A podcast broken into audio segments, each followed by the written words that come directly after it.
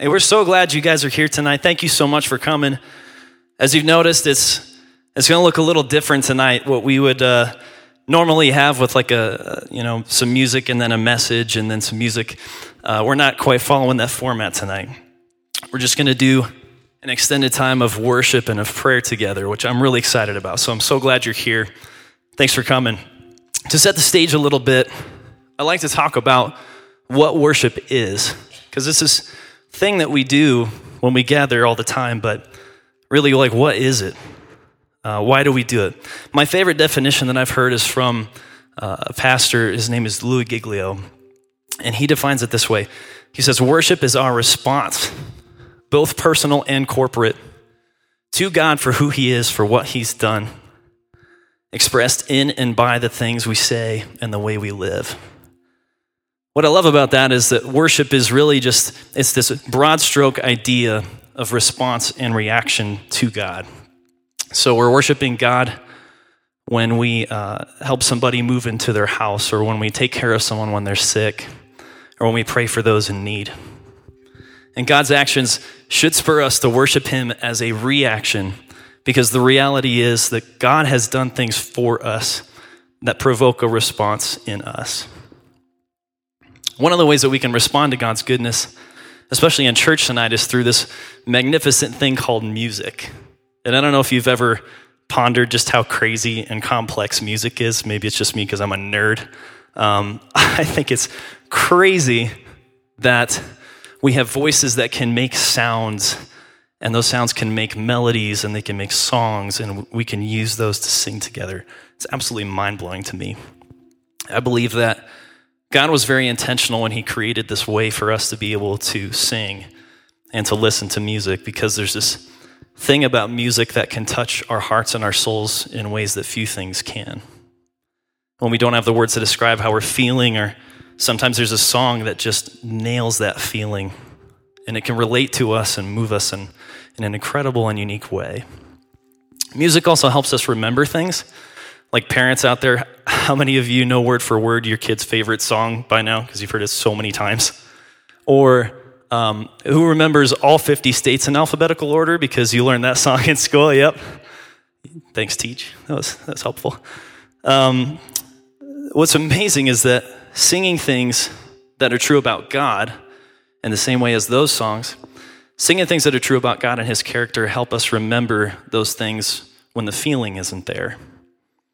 And I think God knew all this when He designed this way for us to worship and to respond to Him. There's countless examples of people responding to God for who He is in Scripture.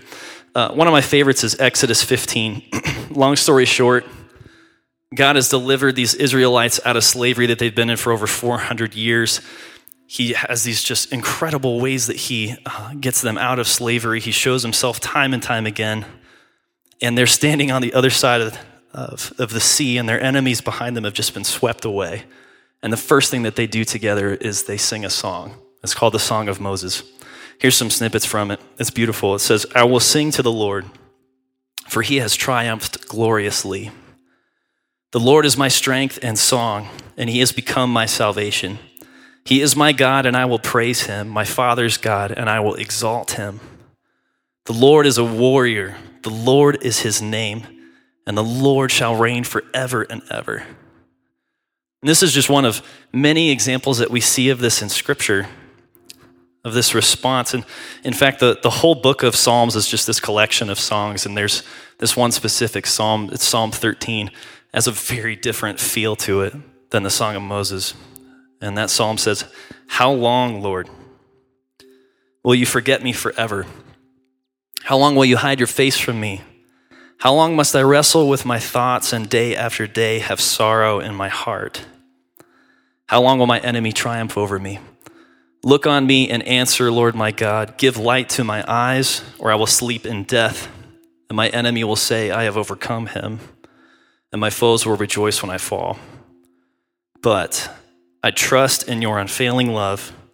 My heart rejoices in your salvation, and I will sing the Lord's praise, for he has been good to me what amazes me about that psalm is that even in the midst of our pain and in doubt and uncertainty and sorrow, we can still worship God by trusting in his unfailing love, by rejoicing in his salvation.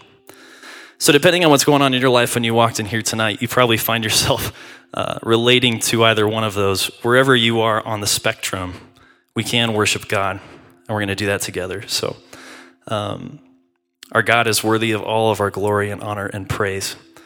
And we're going to worship tonight as we follow what the end of Psalm 13 says I trust in your unfailing love. My heart rejoices in your salvation. I will sing the Lord's praise, for he has been good to me.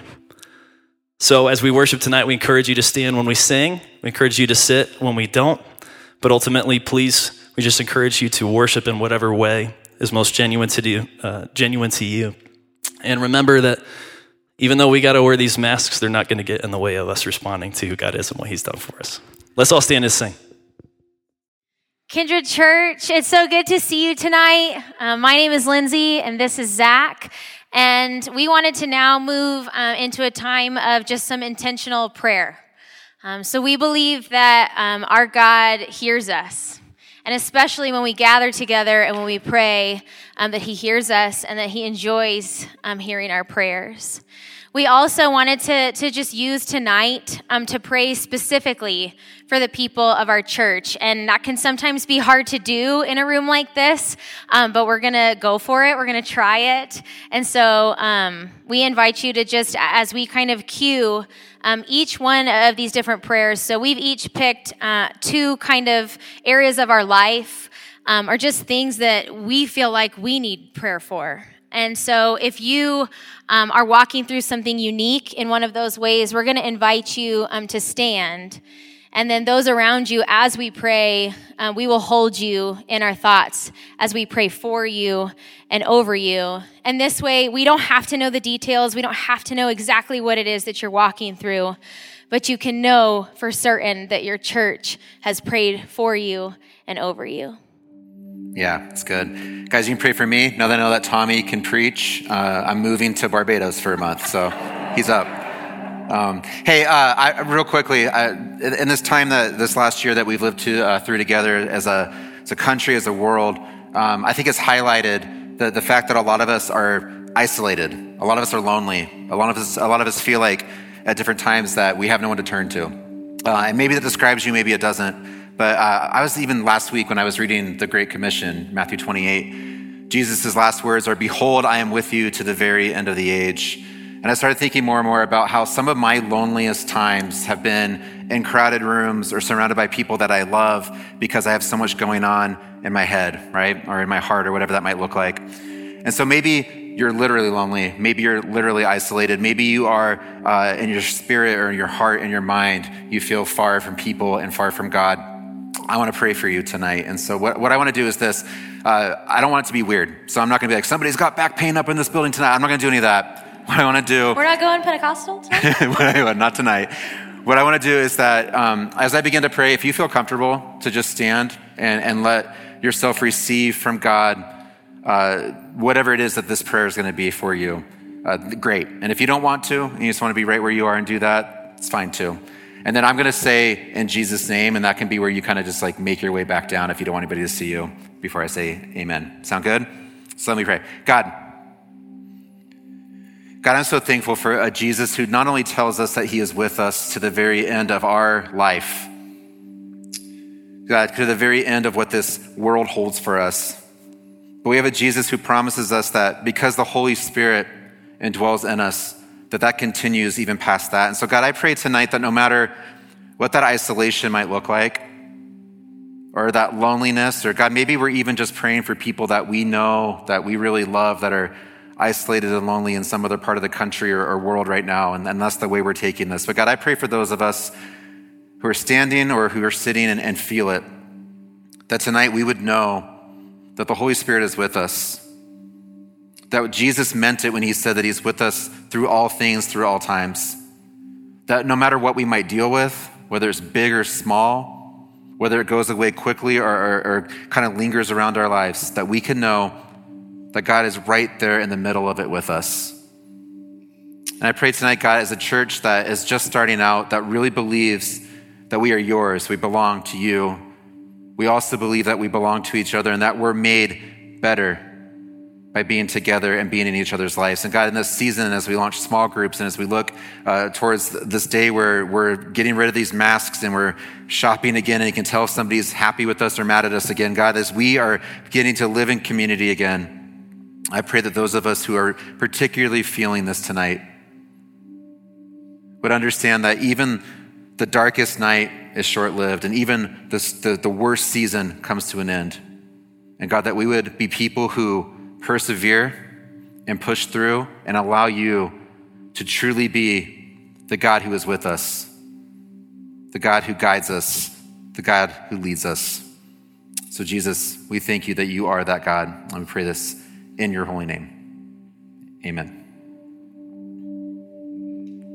Um, I feel like the year of 2020 was the year of great loss. Um, we lost people, we lost hopes, we lost dreams, we lost plans, we lost our sense of certainty and normalcy. Um, and for me specifically, and some people close to me, the last two weeks have felt um, just full of insurmountable loss and grief. And so I want to now pray for anyone who is grieving um, and who has been touched by death and loss. So I'm going to pray now. God. God, I'm reminded that you are a God who weeps with us. God, I'm reminded of the story of Jesus and his friend Lazarus. God, and when his sister sent word for Jesus to help, and when he arrived, he had already passed. And God, you wept because you know what it is to live in relationship. You know um, Jesus knows what it is to be a son and a brother and to be a friend. And God, death and loss, it breaks your heart as it breaks ours. So I pray tonight, God, that we be comforted by the God who weeps with us. God, I think about the moment when Jesus was in the garden before he was going to meet his death, overwhelmed with this sense of tragedy and despair and God, his friends were sleeping. I'm thankful, God, that you're a God who knows what it feels like when our world stops, but everybody else's keeps on spinning. And everything else seems normal, but nothing will ever be normal again for us. God, I'm thankful that you are a God who, in your infinite wisdom, does not look down upon our grief and our sadness and our sorrow, but that you move in it with us that you move closer, that you get right up next to us. God, I'm thankful that you are God who makes all things new. And so as we mourn and as we grieve, God, we look forward. We look forward to when you will make all things new. Revelation 21 reads I heard a loud shout from the throne saying, Look, God's home is now among his people and he will live with them, and they will be his people, and God himself will be with them. And he will wipe every tear from their eyes, and there will be no more death, or sorrow, or crying, or pain. And all of these things are gone forever. So, God, comfort us tonight.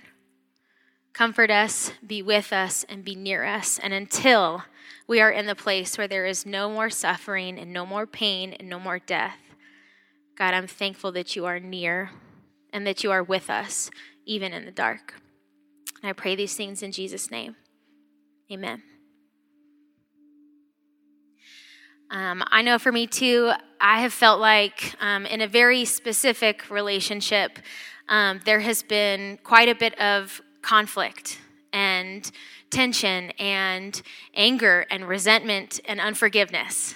And um, that kind of weight and struggle in a relationship, in a friendship, it weighs on you. And so I have felt um, like I don't know when I'm going to see that resolved, but I hope I do. And so I also want to now move um, just into a prayer for anyone who is feeling like they have conflict in a relationship or there's relational tension and strife where you are hoping to see unity and reconciliation and forgiveness. So I want to pray for that now. God, God, would you search us first. God, it, would you search our hearts for the way we might be holding on to bitterness and anger and resentment and judgment? God, would you and your spirit move in a way in us that would soften our hearts towards the person or the people we're having a really hard time understanding and forgiving and showing grace to? God, I pray that in the opposite direction, God, that as we, um, God, as we show others grace, as we try to move towards understanding and forgiveness and reconciliation, God, in these relationships in our life, that you would protect our hearts. God, that you would just show us the way forward. And what does that look like? And God, I pray that you would help us to be people who love recklessly, that despite maybe our, our feelings or our anger or our disagreement with someone in our life, that wouldn't stop us or hold us back from loving them from praying for them. So, God, I pray in my own life and I pray in the lives of the people in this room that, God, you would bring relationships back together. God, you would do what only you can do, which is to mend broken things and make shattered things whole again. I pray that you would heal wounds and hurts in these relationships that make it hard and difficult to come back together and to move forward. So, God, would you bring us your peace? your shalom, and your wholeness and your healing in these interpersonal relationships in our lives that mean so much to us. And I pray these things in Jesus' name. Amen. Amen. Just one more. So the person next to you fell asleep. Shake him real quick. I'm going to do this. This is a happy one. I grabbed a happy one. I'm happy half the time. So would you guys all stand with me as one church as we look across at the people that maybe we know, maybe we don't. We celebrate tonight that God is a faithful God, that even in tough times, we see glimpses of it, and in good times, we see a lot of it. Uh, I like what Tommy, that, that, that psalm that he used earlier, where psalmist is crying out saying, God, how long will you forget me? Where are you? I like this one too. It's, it's a little bit different. It's kind of the opposite. As Psalm 89 says, I will sing of the Lord's great love forever. It says, with my words, I will make your faithfulness known through all generations. I will declare that your love stands firm forever, that you have established your faithfulness in heaven itself. O Lord God Almighty, who is like you? You are mighty, O Lord, and your faithfulness surrounds you. So, if you feel like all things considered, life's all right, all things considered, God keeps showing up and doing things in you and through you that you can't believe I want to invite you to pray with me one last time tonight before we sing a few more songs. So, God, we are so thankful to have a God like you. And God, there are every single day things I struggle with and things that I look at and things that I'm mourning and things that I'm worried about. But God, every single day, when I take the time to remember how good you've been to me, not because my circumstances are good, but because you are good. When I take that time, God, I am reminded over and over again the kind of God that I follow, the kind of God who continues to carve out blessings for my life that, frankly, I don't deserve and I can't believe I have.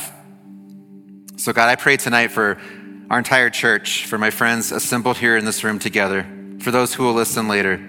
God, I pray that uh, tonight we would just be aware of how faithful you are to us, even when we aren't faithful to you even when we turn away, that you continue this line through our lives of Jesus before us and Jesus with us and Jesus behind us and Jesus over us, that Jesus continues to push us towards better and better things all the time. That you give us amazing gifts because you're an amazing Father.